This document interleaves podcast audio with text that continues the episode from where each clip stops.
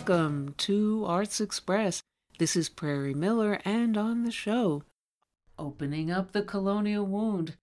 This is the U.S. empire. They go around the world, setting the world on fire, murdering people, and stealing their stuff. Pacifica host Garland Nixon is on the case.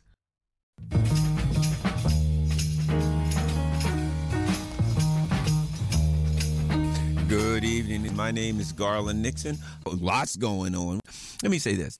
Do you wonder why when I talk about what's going on in Gaza that I say I'm not shocked? I'm not surprised. A lot of people, oh, can you believe it? I'm like, can you believe it? I can't believe that I've been telling people, screaming and yelling on this radio for, uh, you know, 10 years now, and long before that, everywhere else, that this is who these people are. This is what they do. This is the, um, what's the term I'm looking for? This is the lineage. This is the legacy of U.S. colonialism and U.S. imperialism. These are the people who enslaved black folks. And you know what's interesting about slavery? Let me say this. A lot of people are like, well, at a certain time, year, they outlawed slavery. You know why? They outlawed bringing in new slaves right? Uh, the U.S. said that's it, no more bringing in new slaves, right? And a lot of people are like, well, I guess you know they were at least starting. The reason that America stopped the outlawed bringing in new slaves, right? And if you remember, what the, not only did the U.S. outlaw bringing in new slaves, they sent an armada of ships across the Atlantic to block slave ships. So you couldn't bring, you couldn't get a ship full of slaves and bring them across to the United States because we had U.S. Navy ships stopping you from bringing any more slaves here. You think they did it out of the kindness of their heart? No, actually, let me explain to you why. If you have a commodity, if you have something such as a slave, if you flood the market with that commodity, the value of the commodity decreases, right? If you got something that you're selling, if you have whatever, and all of a sudden there's more of it in the market, right? Let's say they had 1 million slaves in America. If the ships bring in 3 million slaves, there's so there's so many slaves now that the value of the slaves you got or less. Slaves were very expensive. So the reason that they stopped the transatlantic slave trade, the reason that the U.S. sent its navy across off the coast of Africa to block those ships from coming over here with slaves, was to maintain a high value of the slaves they had. They had slaves, and the slaves were procreating, having babies, having more slaves. The value they were afraid that the value of slaves was going to decrease down to next to nothing. And if you're selling slaves, you don't want the value of slaves to go down. So the only reason that they outlawed bringing slaves here was to maintain the value of the slaves that they had. They slaughtered Native Americans. That's the legacy of America. So don't look at what's going on in Gaza like, I can't believe they're doing that. And of course, there are those people who are Democrats who somehow thought they were somehow different from the Republicans. And I was like, did Democrats scream, stand up and scream if we're going voting against uh, uh, overthrowing Libya? Overthrowing uh, uh, Afghanistan, overthrowing Iraq country, did uh, Vietnam? Did the Democrats stand up against? No, no, no. And I say to people when they see what's going on in Gaza right now, it should open a colonial wound. Uh, black people, particularly, should look at that and say, Holy crap, that's what they did to us, ain't it? Yes, it is. And trust me, they'd do it again if they got the opportunity. If they needed to, if there was money in it, if you got in the way. You know, I, I have to look this up. Did you know that I believe it was in the late 1960s, some Democrats, these were Democrats, they went to the president and they came up with a plan to use the military to block in black neighborhoods. This was, I believe, after Martin Luther King um, died, was killed, and then um, then uh, they, you know, black people was freaking out, right? And they came up with a neighborhood. What they what they wanted to do, they came up with a plan, is they wanted to use the army and block off black neighborhoods, and that way they could black people wouldn't be able to leave or come and freak out. So basically, they were going to do to black folks right here in America. They had a plan to do to black folks right here in America what the Israelis did to the Palestinians in Gaza. They had a plan. And if you think for one second they wouldn't bomb us and kill us, you, you, you then you're awful naive. You don't know who these people are. You don't know who these people are. The problem with people being shocked right now is that they didn't know what the American government was. They looked at Joe Biden and those of us who said, man, do you know this dude hung around Eastland? He hung around Strom Thurmond. These was, this was his clique. This was his crew. He was hanging around segregationists. This man's a racist. And the Democratic Party loves him. Yeah, Joe Biden to the rescue. Joe Biden to the front. And we're like, uh, that ain't a good party for you and it ain't neither party any good for you. But a party that puts old genocide Joe in charge, no and people jump down my throat. Well, Garland, you know, there's Trumpity Trump, Trump, Trump, blah, blah, blah. And I'm like, you, you need to know your history here, bruh. It ain't going to work out good for you. And now look, Joe Biden, a bunch of warmongers lying they go around the world and what do they say? Oh, we're going to whatever, Ukraine to look out for the Ukrainian people. Look at what's happening in Gaza. I've been telling you, they overthrew the government of Ukraine. This has nothing to do with looking out for the Ukrainian people. Oh, well, Taiwan, we've got to bring democracy and look out. And I'm trying to tell people, you're being had. That ain't what they do. This is the U.S. empire. They go around the world, setting the world on fire, starting wars. They ain't the good guys. They'll tell you Bashar al Assad or Putin or Xi or whoever, Saddam Hussein, uh, uh, uh, Gaddafi. They'll tell you how they're the bad guys and they must be vanquished and killed and taken out. And Garland Nixon gonna come on every Friday. And I, you know me, I've been doing it. I've been saying you've been lied to. You've been lied to. Let me ask you this: Which country, excuse me, which continent do you think has the um, uh, the most nations that are under U.S. sanctions? Africa. Is that shocking? Should that be shocking to anyone? Guess what else Africa has? The most black folks. It ain't an accident that the continent with the most black people has and the most natural resources has the most U.S. sanctions. They're over there to steal the natural resources. Africa is poor. Yes, it is but it's poor for the same reason that somebody that just got bopped in the head and their wallet stolen is poor. It has the richest resources in the world and the U.S. and its criminal accomplices are stealing their stuff. And I've been saying that for I don't know how long, at least hopefully people will look at what's going on in Gaza and they will wake up to what Malcolm X said. They will wake up to what I've been saying. You've been had, you've been took, you've been lied to, hoodwinked, bamboozled, misled, led astray. You've been lied into believing that your government is the good guys and they're going around the world trying to do good things. That your party, whichever party you're with the Republicans, you're at the Democrats, that your party is better than the other party, different than the other party. They're going to look out for good stuff and which party now is looking. You know what happened?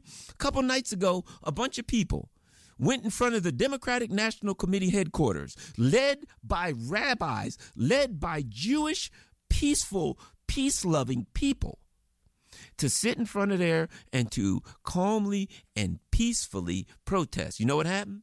Go online, you can find a video. The police came in there, beat the crap out of them, throwing people down steps and they, these people weren't Republicans. These were Democrats feeling I'm a Democrat. I got a right to go in front of the DNC headquarters and to protest because, hey, I'm a member of this party. You a member of the party, all right. You are a member of, part of the party. And they beat the police. Go online. You can find the video. Search for it. DNC police ab- abuse them. They weren't doing anything. They were doing nothing. Right? They were, but there was Jewish Voices for Peace was leading it.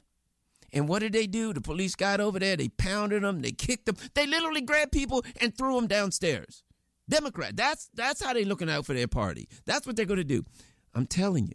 You've been had. They ain't looking out for you. They ain't standing up for nothing. All this crap about they're always flying a, a rainbow flag and putting on a um a Black Lives Matter mask and say they're looking out for the minorities and the gay people. They don't give a crap about the minorities and the gay people. They use them as human shields. They use them so they can say, I'm doing good for the black people or the whoever's the gay people or whatever, so they can seem like they're good and then they can go around the world and murder people and steal their stuff. And now the mask is off. You don't have to guess who they are anymore. This is genocide right in front of your face.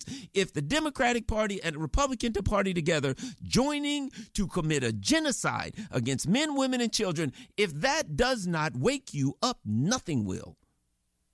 If that not only you're asleep, you're dead. You're not asleep, you're dead if that don't wake you up. A genocide. People in the streets by the millions saying, man, wait a minute.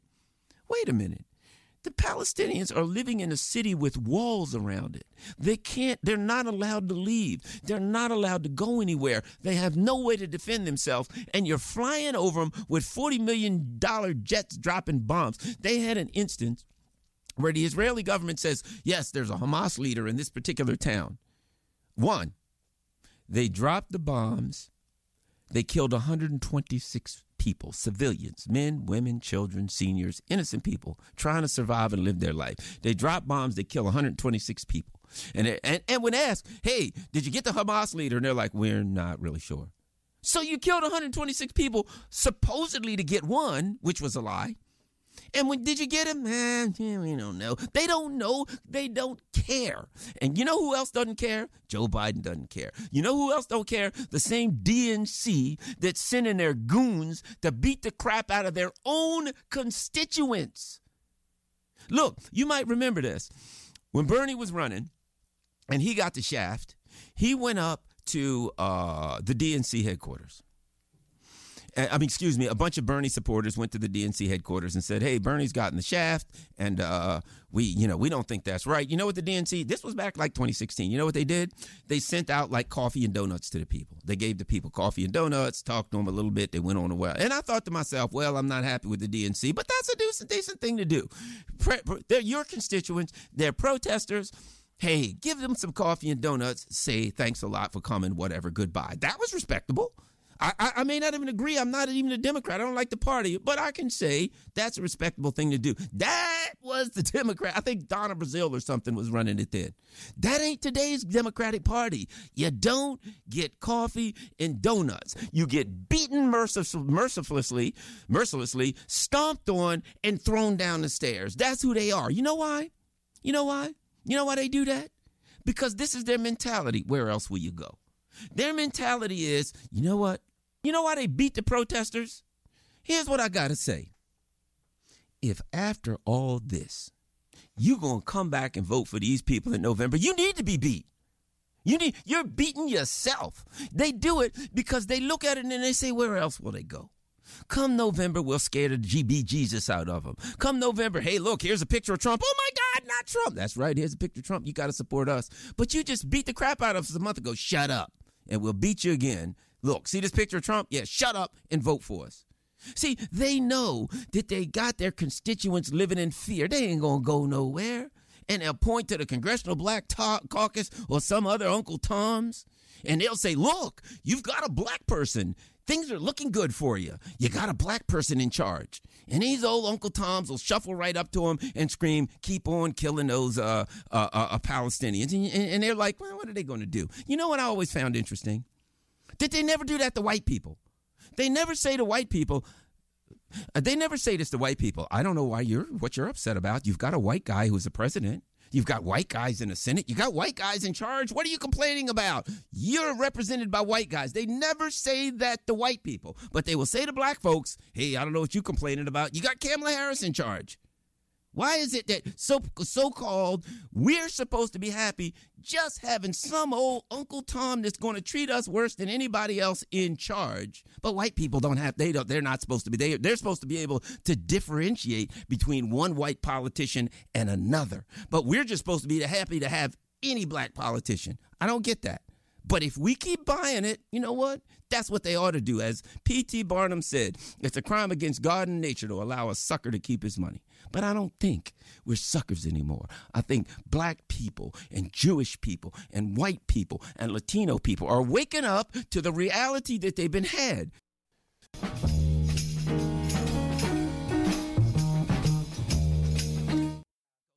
And coming up next on Arts Express, Grammy Hall of Famer, R&B legend, singer-songwriter Aaron Neville has done all that while surviving poverty, racism, addiction, and incarceration.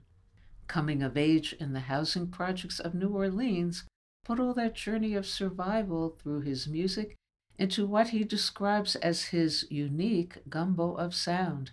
The black and Choctaw Native American has now put all of that journey of survival into his just released memoir, Tell It Like It Is My Story. First, Neville reads an excerpt from his memoir, then our conversation. You know, I spent some long years running in the wrong direction, down a dark path. It took a combination of God, music, and four strong women to truly save my life. The first of those women was my mother, Amelia Landry Neville. She definitely was my first earth angel. She carried me in her womb. I was delivered to her, and she nursed me and suckled me to her breast. She raised me from birth to 17 years old. She showed me so much love all my life. I remember how safe I always felt with her. Mommy taught me all kinds of good things like manners, respect. She taught me the golden rule. She made sure I went to school and to church. She always had a pleasant look on her face. If I had a boo boo, she made it all better. If I ever had a problem, she was my problem solver. She always understood me, even when I went astray and I didn't understand myself.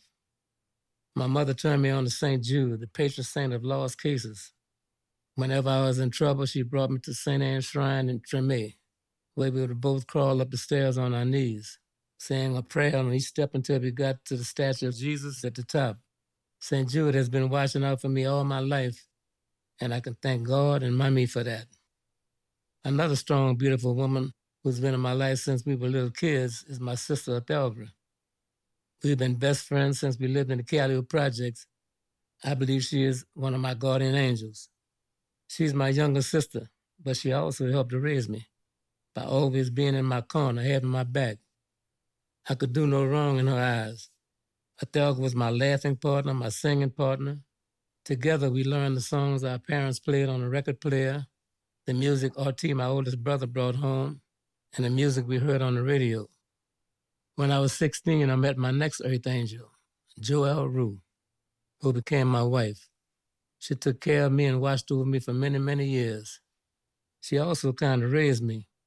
my son Ivan used to say, Hey, Dad, you know, sometimes it's like you're one of the kids. I said, I felt the same way. Joelle was four feet 11 and a half, but she was a giant. No one messed with her. My trainer in New Orleans, a bodybuilder named Tazzy Cologne, who had arms bigger than mine, once said, I'm scared of that little woman. Me and Joy had some ups and downs, that's for sure, but we loved each other through it all. She kept that little boy and me in check. I believe she also gave me a reason for wanting to live. Sarah Friedman, my present Earth Angel, came to New Orleans in 2008 to photograph the Neville brothers. And after the shoot, I asked her for a phone number. We started seeing each other, and then we started seeing more of each other. Then we started falling in love. When I met Sarah, I was on a dangerous road. I know she saved my life in all kinds of ways, not just with her love. I'll tell you more about that later on. The other great constant in my life has been music. Singing was always the thing I loved the best. When I'm singing, that's when I'm happy, more than happy. Whenever I'm singing, I'm trying to connect with the angels in heaven. I can make the notes so soft and smooth that it would make an angel's wing flutter and definitely reach God's ears. One of my favorite things was ending the Neville Brothers shows with Amazing Grace, which was really a testimony of my life. When I had the audience hypnotized with the swirling notes that God let me be able to do, it was kind of a sacrament. The notes I had in my soul, whenever I was singing, each one would go through my veins like some precious lava. No matter what I was singing, I could feel God in each note coming out of me. My voice was my salvation. And aside from performing with his siblings, the Neville brothers, and his Grammy Award winning triple platinum duets with Linda Ronstadt, Aaron Neville has recorded the many sounds of one of his idols, Bob Dylan, and he'll tell us why in our conversation coming up.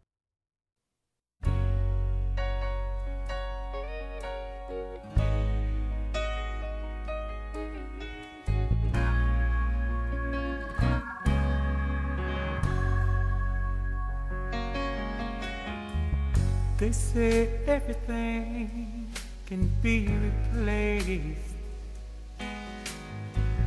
yet every distance is not near. So I remember every face of every man who put me here. See my light come shining from the west down to the east. Any day now, any day now, I shall be released. Hello, Prairie. How are you?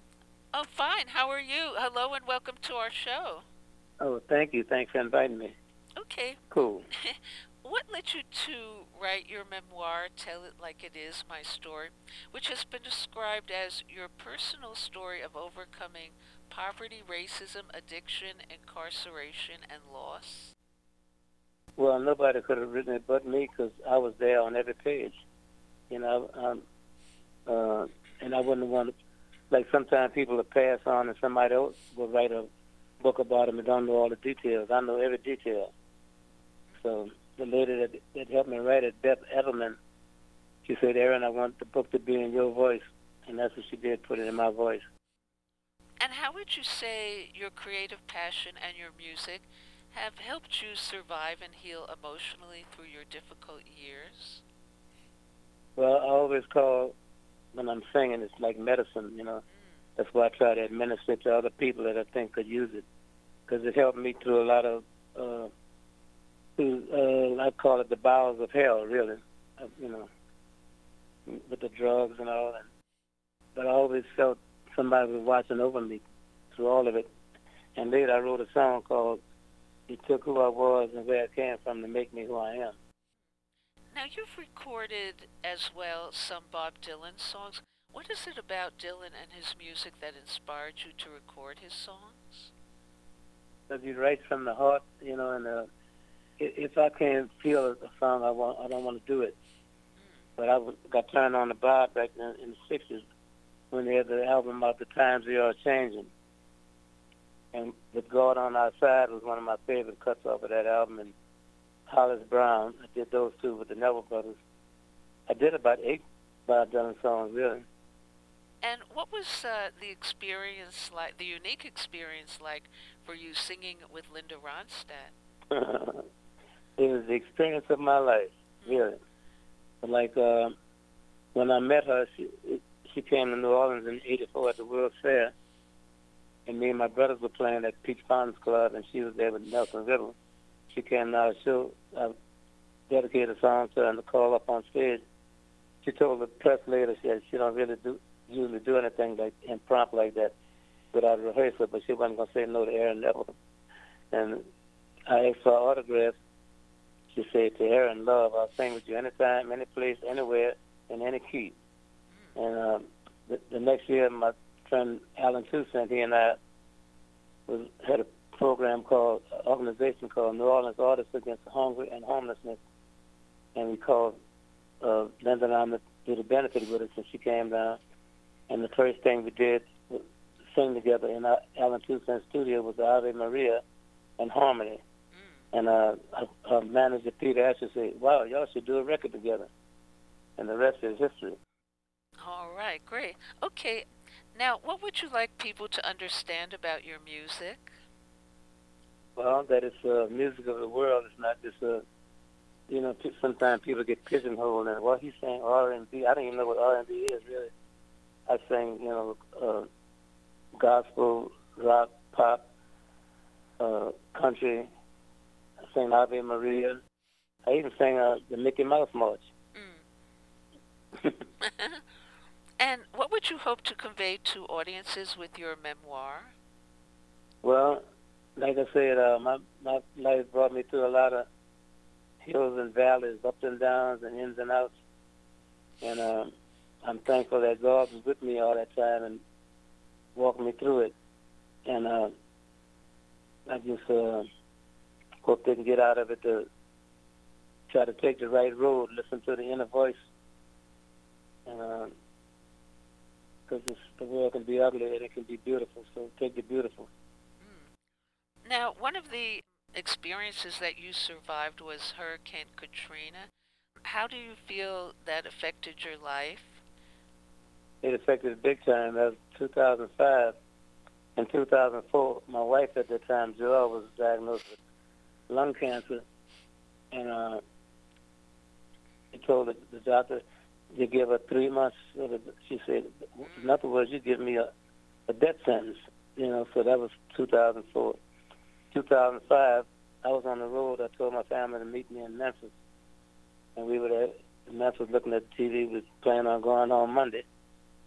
We watching the TV, saw the water come. No, we're not going home Monday, and realized that New Orleans, most of it was underwater, and my house that I thought I'd be living in the rest of my life was ruined by 10 feet of water for like, I don't know, two weeks the water was there.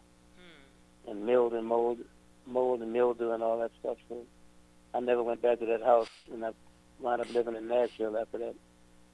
Hmm.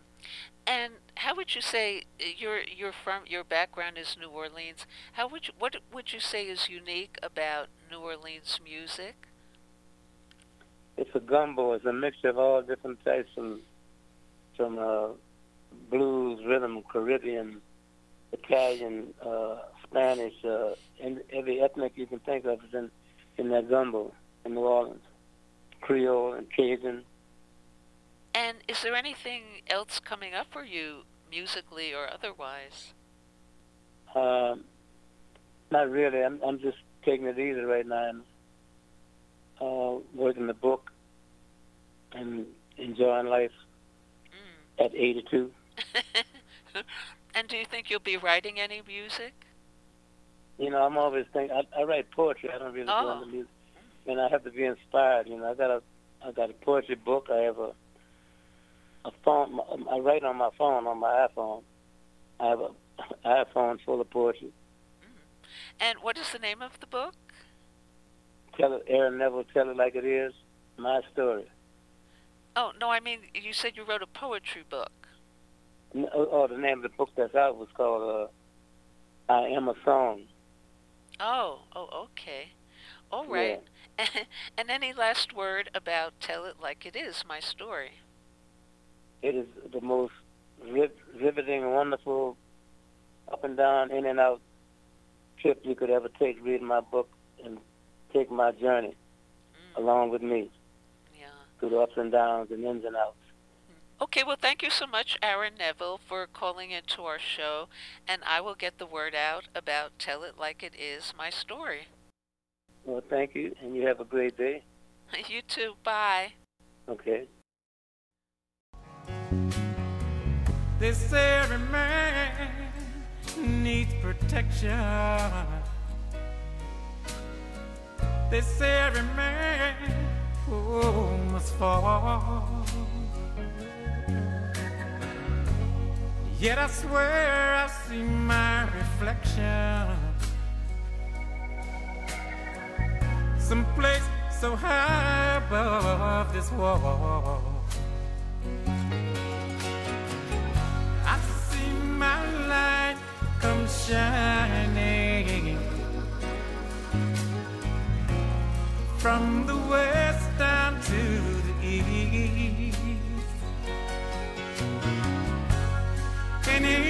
day now, any day now, I shall be released. Now yonder stands a man oh, in this lonely crowd. He's a man who swears he's not to blame.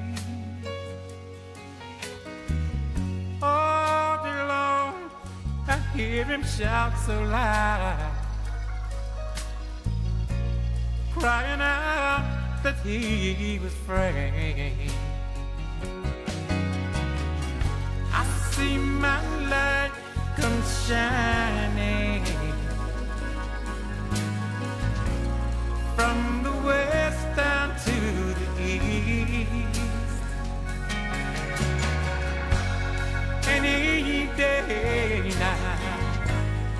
any day now, I shall be released.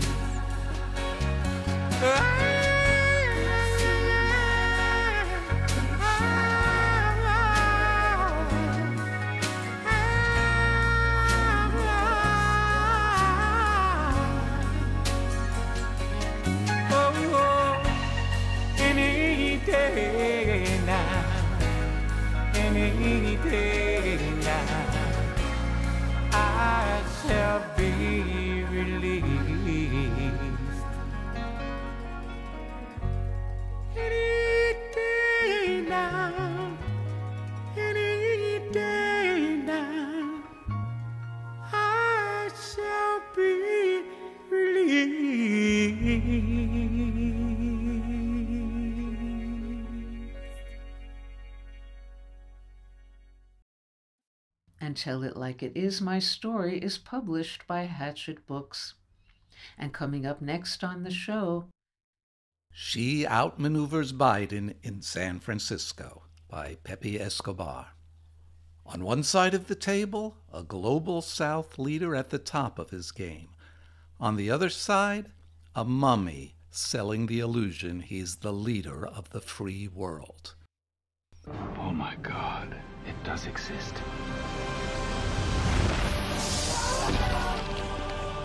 Unleashed the creature that we have feared for more than 3,000 years.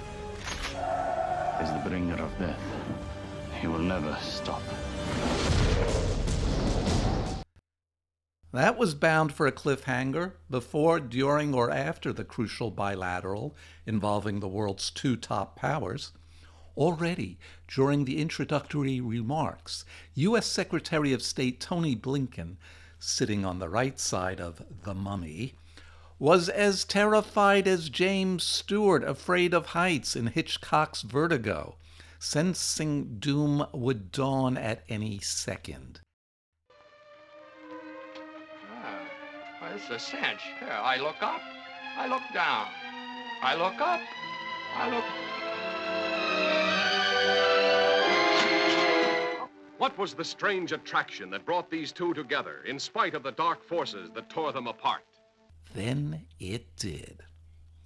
At the final presser, Joe Biden, the actor playing the dummy, following a proverbial smirk, said, Chinese President Xi Jinping is a dictator because he is the leader of a communist country. And then all those previous elaborate plans unraveled in a flash. A tentatively rosy scenario turned into a film noir.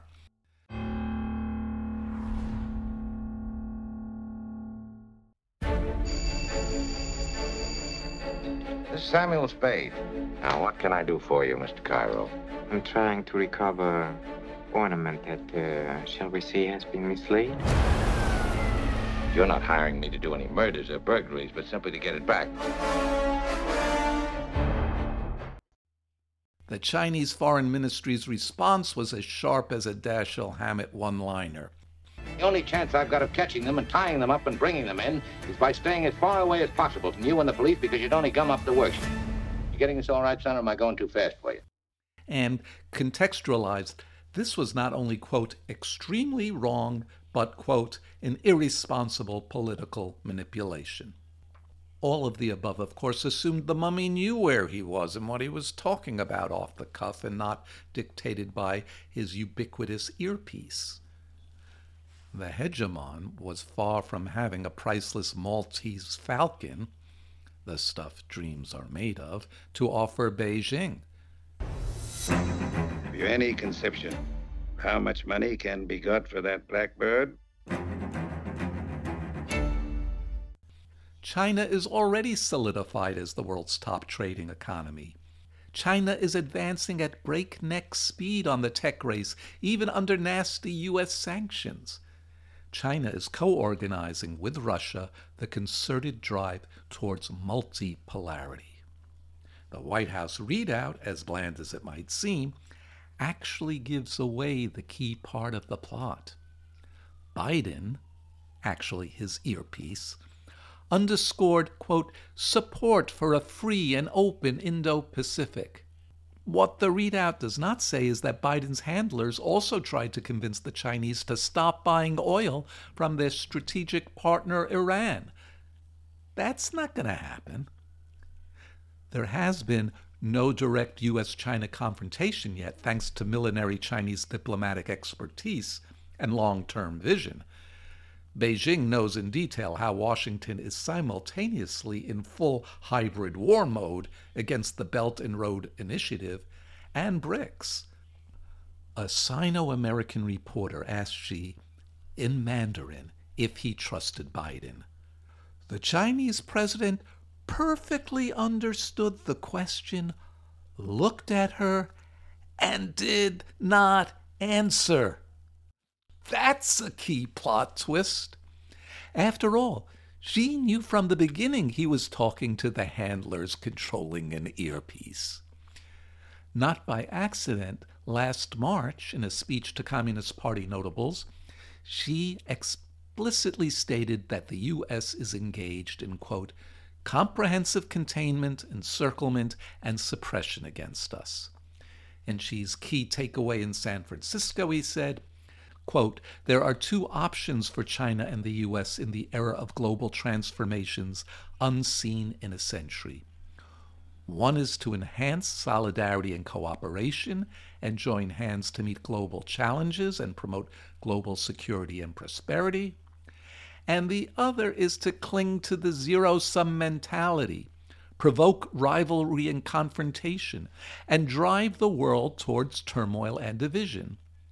The two choices point to two different directions that will decide the future of humanity and planet Earth.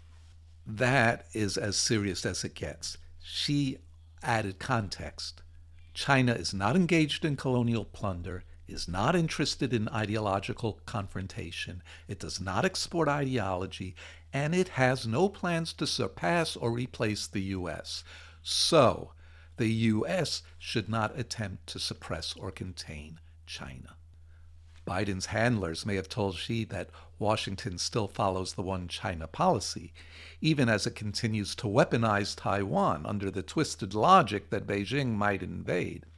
Xi once again provided the concise clincher quote, China will eventually, inevitably, be reunified with Taiwan.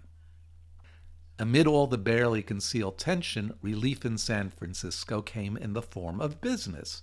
Everyone and his corporate neighbor, Microsoft, Citigroup, ExxonMobil, Apple, was dying to meet with leaders from several APEC nations, and especially from China.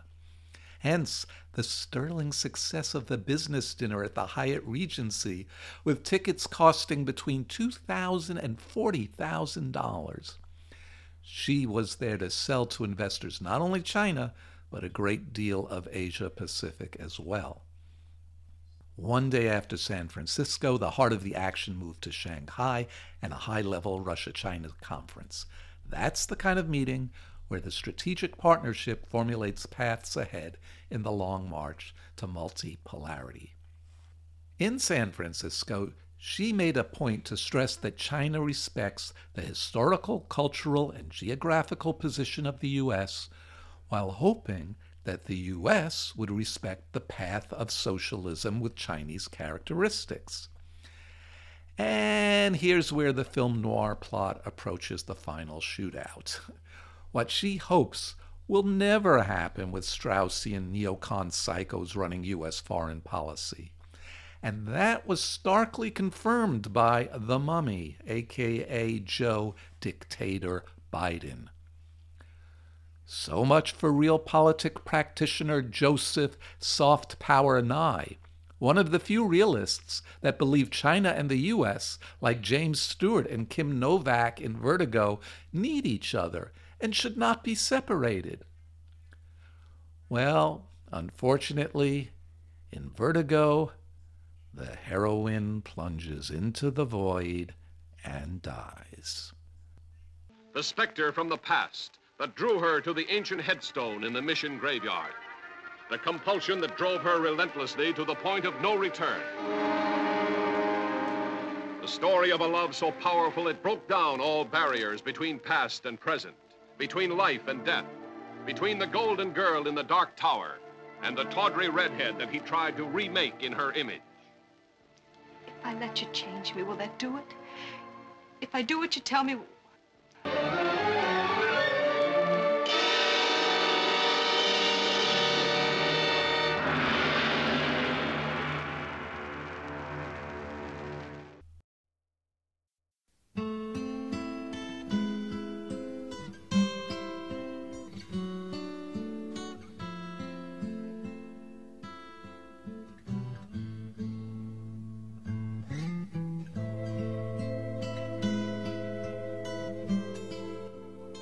Jeremy Irons, and you're listening to Arts Express.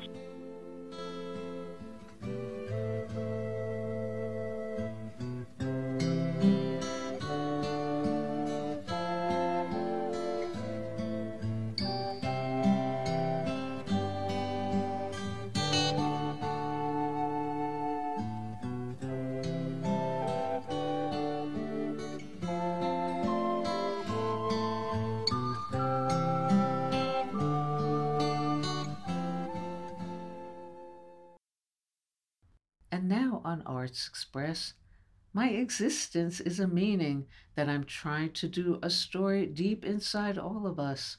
From working class origins in poverty and as a welder to transcending German cinema as a cultural icon, Werner Herzog is the subject of a new film, Radical Dreamer. Hi, this is the UK Desk for Arts Express, and my name is Brett Gregory.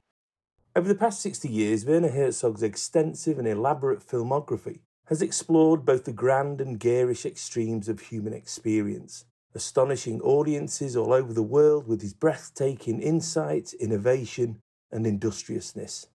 Suitably, then, Thomas von Steinaecker's latest documentary, Werner Herzog Radical Dreamer, is an intimate, informative, and involving tribute to an auteur of the highest order, an individual who transcended his origins in the new German cinema movement in the 1960s to become the internationally recognized director, screenwriter, documentarian, author, actor, and cultural icon that he is today. That's me. That's my landscape.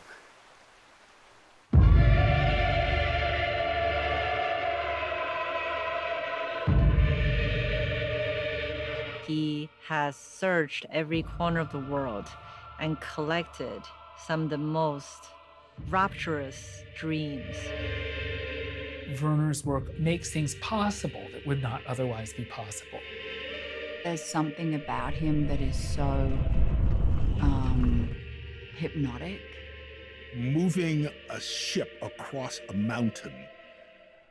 Uh, what? That's fresh. That's Werner Herzog. Stones are raining from the sky. They tumble. Wer hat das schon geschafft, dass er seinen ureigenen Akzent erfunden hat, den die Welt dann auch mag und nachmacht und komisch findet? Well, I believe that he could eat his shoe. That sounds like it probably is true. Is it true? Er inszeniert das Event, alle Leute auf das Floß und dann runter den Fluss. Let's see what happens.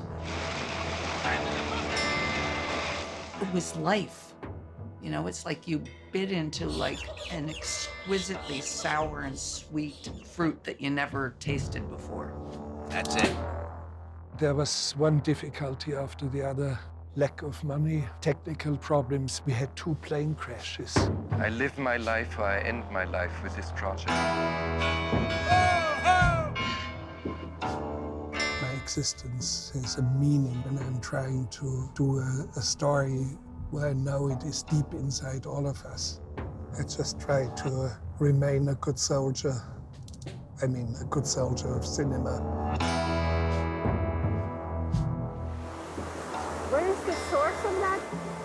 Don't want to know where it comes from.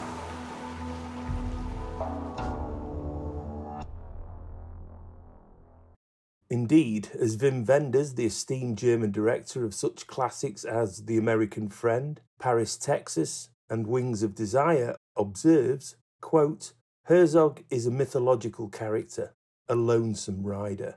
Both his fictional and factual works frequently pursue protagonists who are driven by destiny, whatever the cost to themselves or to those around them, often along an uncertain and even irrational timeline, as well as almost always against the backdrop of nature's savage indifference. His overarching narrative mission as a storyteller is not necessarily to reach a specific goal or resolution, however. Rather, it is to witness and capture images along the way which human beings like you and me may never have encountered before. In turn, over the duration of a film, or maybe even over the duration of a lifetime, these visions will eventually cohere with our perceptions, reflections, and imaginations to form an unforgettable ecstasy of illumination. The trail of conquistadors and tribal slaves snaking down a Peruvian mountainside at the beginning of Aguirre, Wrath of God from 1972. The 320 ton steamboat literally being dragged across dry land by way of primitive levers and pulleys during the production of Fitzcarraldo in 1981. The solitary penguin who is compelled to abandon its colony in Antarctica and wander 5,000 miles to certain death in Encounters at the End of the World from 2007. As the late US film critic Roger Ebert reminded us, Werner Herzog, quote, has never created a single film that is compromised or uninteresting. Even his failures are spectacular. While von Steinaecker's documentary is peppered with A-list personalities such as Christian Bale, Nicole Kidman, and Robert Pattinson proffering their praises, accompanied by various clips from previous documentaries such as Burden of Dreams from 1982 and My Best Fiend from 1999 to provide historical context, it is the up close and personal biographical contributions which make you lean forward. Original interviews with Herzog himself, as well as with his brothers, Tilbert and Lucky, together with his former wife, Martje Grohmann, and his current wife, Lena, are fresh, genuine, and quite thrilling cinephilic moments. Abandoned by their father, we learn of the Bavarian village of Sachrang, where Herzog and his brothers grew up in poverty during the 1950s and early 60s. Their highly educated mother only able to afford a single loaf of bread between the four of them each week. In turn, we follow them as they eventually move to find employment opportunities in the city of Munich, and here, Tilbert tells us, Herzog first worked as a welder at a steel factory investing his wages in producing short films such as Last Words and Precautions Against Fanatics. Winning 10,000 German marks in a screenplay competition, however, was what truly set Herzog on his way, since, in 1968, it provided him, at the age of 25, with the financial means to write, direct, and release his first feature, Signs of Life. The film, shot by his long standing cinematographer Thomas Mauch, centres on three German soldiers who lose their minds on the Greek island of Kos during World War II. It caught the attention of the influential German film historian Lotte Eisner, who, after informing her close friend, Fritz Lang, of its significance, introduced it to an array of prominent film critics in France. As a result, Signs of Life went on to win the Silver Bear Extraordinary Jury Prize at the 18th Berlin International Film Festival. Arguably, Werner Herzog's subsequent fictional work enjoyed its vertex over the 1970s and 80s, with a succession of five films which forced Hollywood and the international cultural intelligentsia at large to critically countenance previously unthinkable levels of movie making, which were altogether historic, operatic, raw, and real.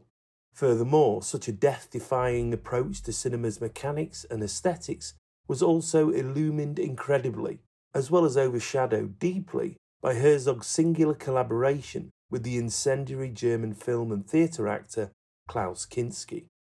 The star of Aguirre, Wrath of God, Woyzeck, Nosferatu the Vampire, Fitzcarraldo, and Cobra Verde was diagnosed with an antisocial personality disorder in 1950, and he attempted suicide twice in 1955. It is of little surprise, then, that during lengthy, soul sapping shoots in the punishing jungles of Peru, Ghana, Brazil, and Colombia, Kinski would often explode with preternatural fury, physically destroying set designs, verbally abusing crew members, threatening their livelihoods, while also promising, in the same breath, to murder his director.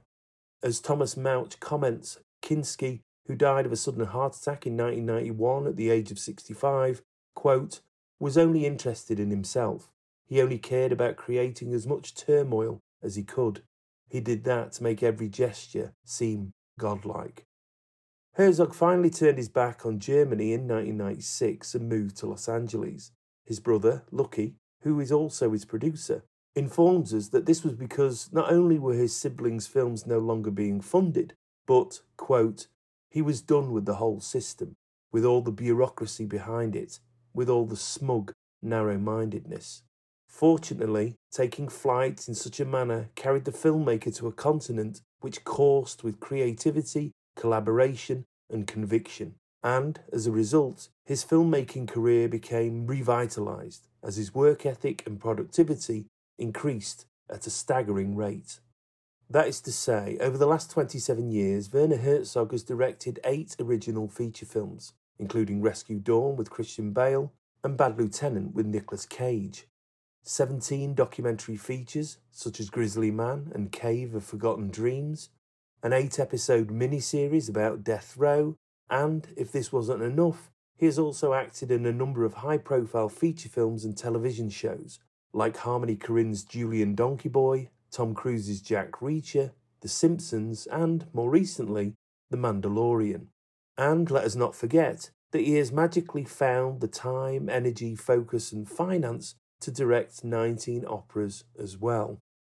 Ultimately, Werner Herzog is a polymathic phenomenon, a quasi religious visionary born out of the 20th century who sings and sweats cinema, literature, theatre, and opera, and who, at 81 years of age, is still showing no signs of stopping. Consequently, the only real criticism one can direct towards von Steinaecker's superbly orchestrated documentary is that, with a running time of 90 minutes, it simply isn't long enough. Werner Herzog Radical Dreamer will be available from December the 5th and in the UK from January 19th, 2024. This has been the UK Desk for Arts Express, and I've been Brett Gregory. Cheers. And that's all we have time for today on Arts Express Expression in the Arts. And if you'd like to express yourself too, you can write to us at theradiogoddess at gmail.com. Until next time, this is Prairie Miller leaving the station.